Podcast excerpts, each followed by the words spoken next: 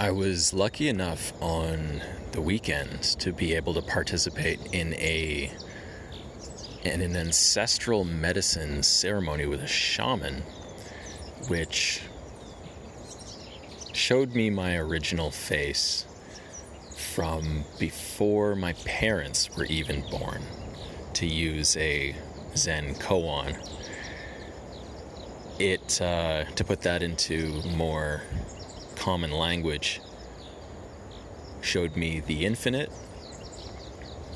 It showed me that you and I are indivisible from the fabric of the universe. And it brought into focus a lot of the stuff that a person can read through these ancient teachings and documents. One of the most important and shortest documents that I've ever read to this effect is the Xin Ming, which is spelled, if you want to look it up, H S I N H S I N M I N G. And it's a document written by the, I think, the sixth Zen patriarch. I'm not even really sure what a Zen patriarch is. It sounds like maybe the foremost uh, ambassador of Zen, we'll say, ancestrally. And there's a part in the Xin Ming where it says that the greatest of all mistakes is to pursue mind, uppercase mind, uppercase M mind, with the thinking mind, lowercase m mind. And I, prior to this plant medicine ceremony, didn't know to what extent I was doing that. And sorry, it wasn't actually plant medicine, it was uh, ancestral medicine. Um, slightly different, not going to go quite into the details with it, um, but you can use your imagination. And the part that matters here for someone who's practicing toward and interested in enlightenment and nirvana and full awakening is to see that there is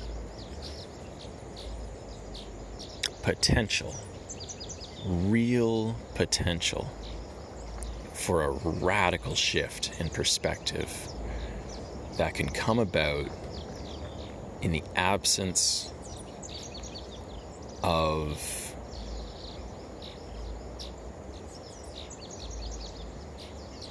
adherence to the contents of thinking. Thoughts can still arise, but there's a magical potential. I don't know if magical is the right word, but there's an invitation to see for yourself the infinite nature of what you think of as yourself, and for that to vanish or yield to a substrate of experience from which your life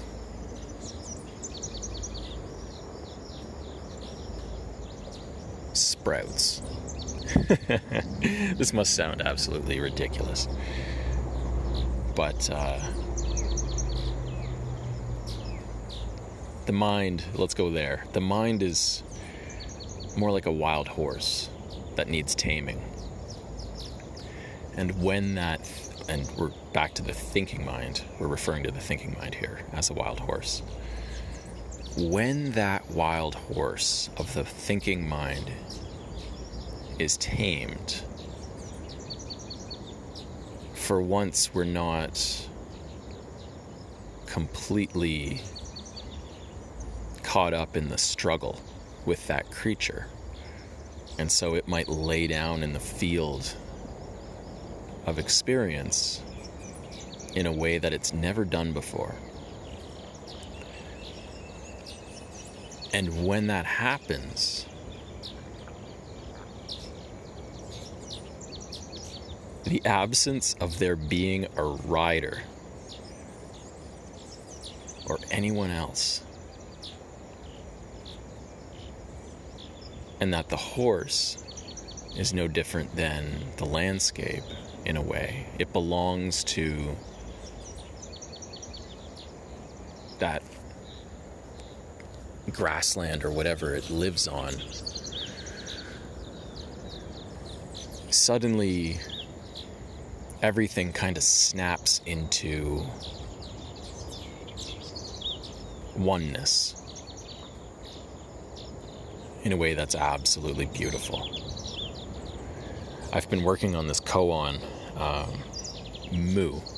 I don't know if I've brought this up in other uh, podcasts yet, but I, I meet with a, uh, a Zen teacher on Zoom once a month, and the uh, ostensibly what we're supposed to be doing is talking about Zen koans, and uh, I've been on the first koan for months now, Mu, M U, just the sound Mu, and you can look this up if you'd like, but. Uh, the practice is just to repeat mu almost like a mantra. And the nonsensical nature of that syllable, mu, is thought to be unique in its ability to point to the infinite in this way. Or at least that's my take on it. I don't know if I have that quite right from the perspective of Zen, but that's at least how it's played out for me. Is that it's perfect that that word is utterly meaningless to me because it's the perfect label for something like the infinite or like the original face from before our parents were born to indicate something that if we had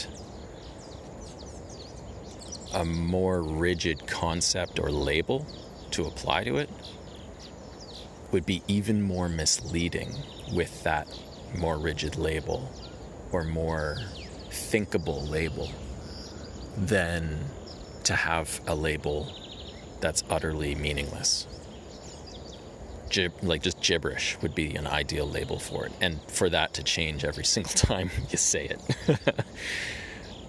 so, uh, if this is to be of any value to you, I'm trying to picture what I would say to me prior to this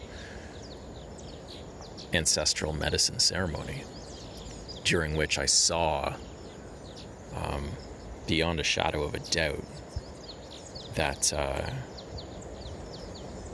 yeah, that I'm, you know, one with everything. And if you're listening to this, you are also one with everything. And there is really no me in the way that I thought there was.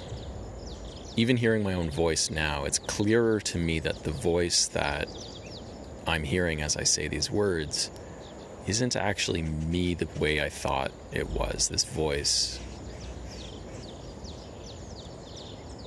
belongs to a process, a body, a set of conditions that has arisen and that will die but none of that gets at the heart of what's actually going on here. and uh, what's happening under the surface or behind the curtains is beautiful. It's everything. It's terrifying too. It's uh, it's all of it. It's very playful as well. I found. Um,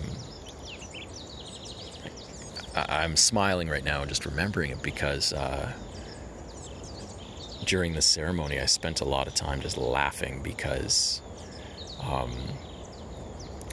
it seemed to me that if Hinduism is right and we are all just the universe playing hide and seek with itself through the illusion of life and death, good and bad, pain and pleasure, all of these things. And to make this game compelling and worth playing, we need to not know it's a game. Otherwise, what's the point? uh, it wouldn't be as fun. And if you're familiar with game design or even just video games in general, sometimes video games have Easter eggs in them, which are these little hidden uh, abnormalities to the game put there by the programmers just for the pure joy of there being the unexpected within the game. And so I believe now that psychedelics and even just the psychedelic state of mind is like an Easter egg in the game of life. Who knows? Maybe put there by none other than our more fundamental self if we are, you know, if the universe is sentient in some way and ha- has some uh, say in what's happening. It's like, hey, why not throw in a little cheat code in there that for a period of minutes or hours reveals the actual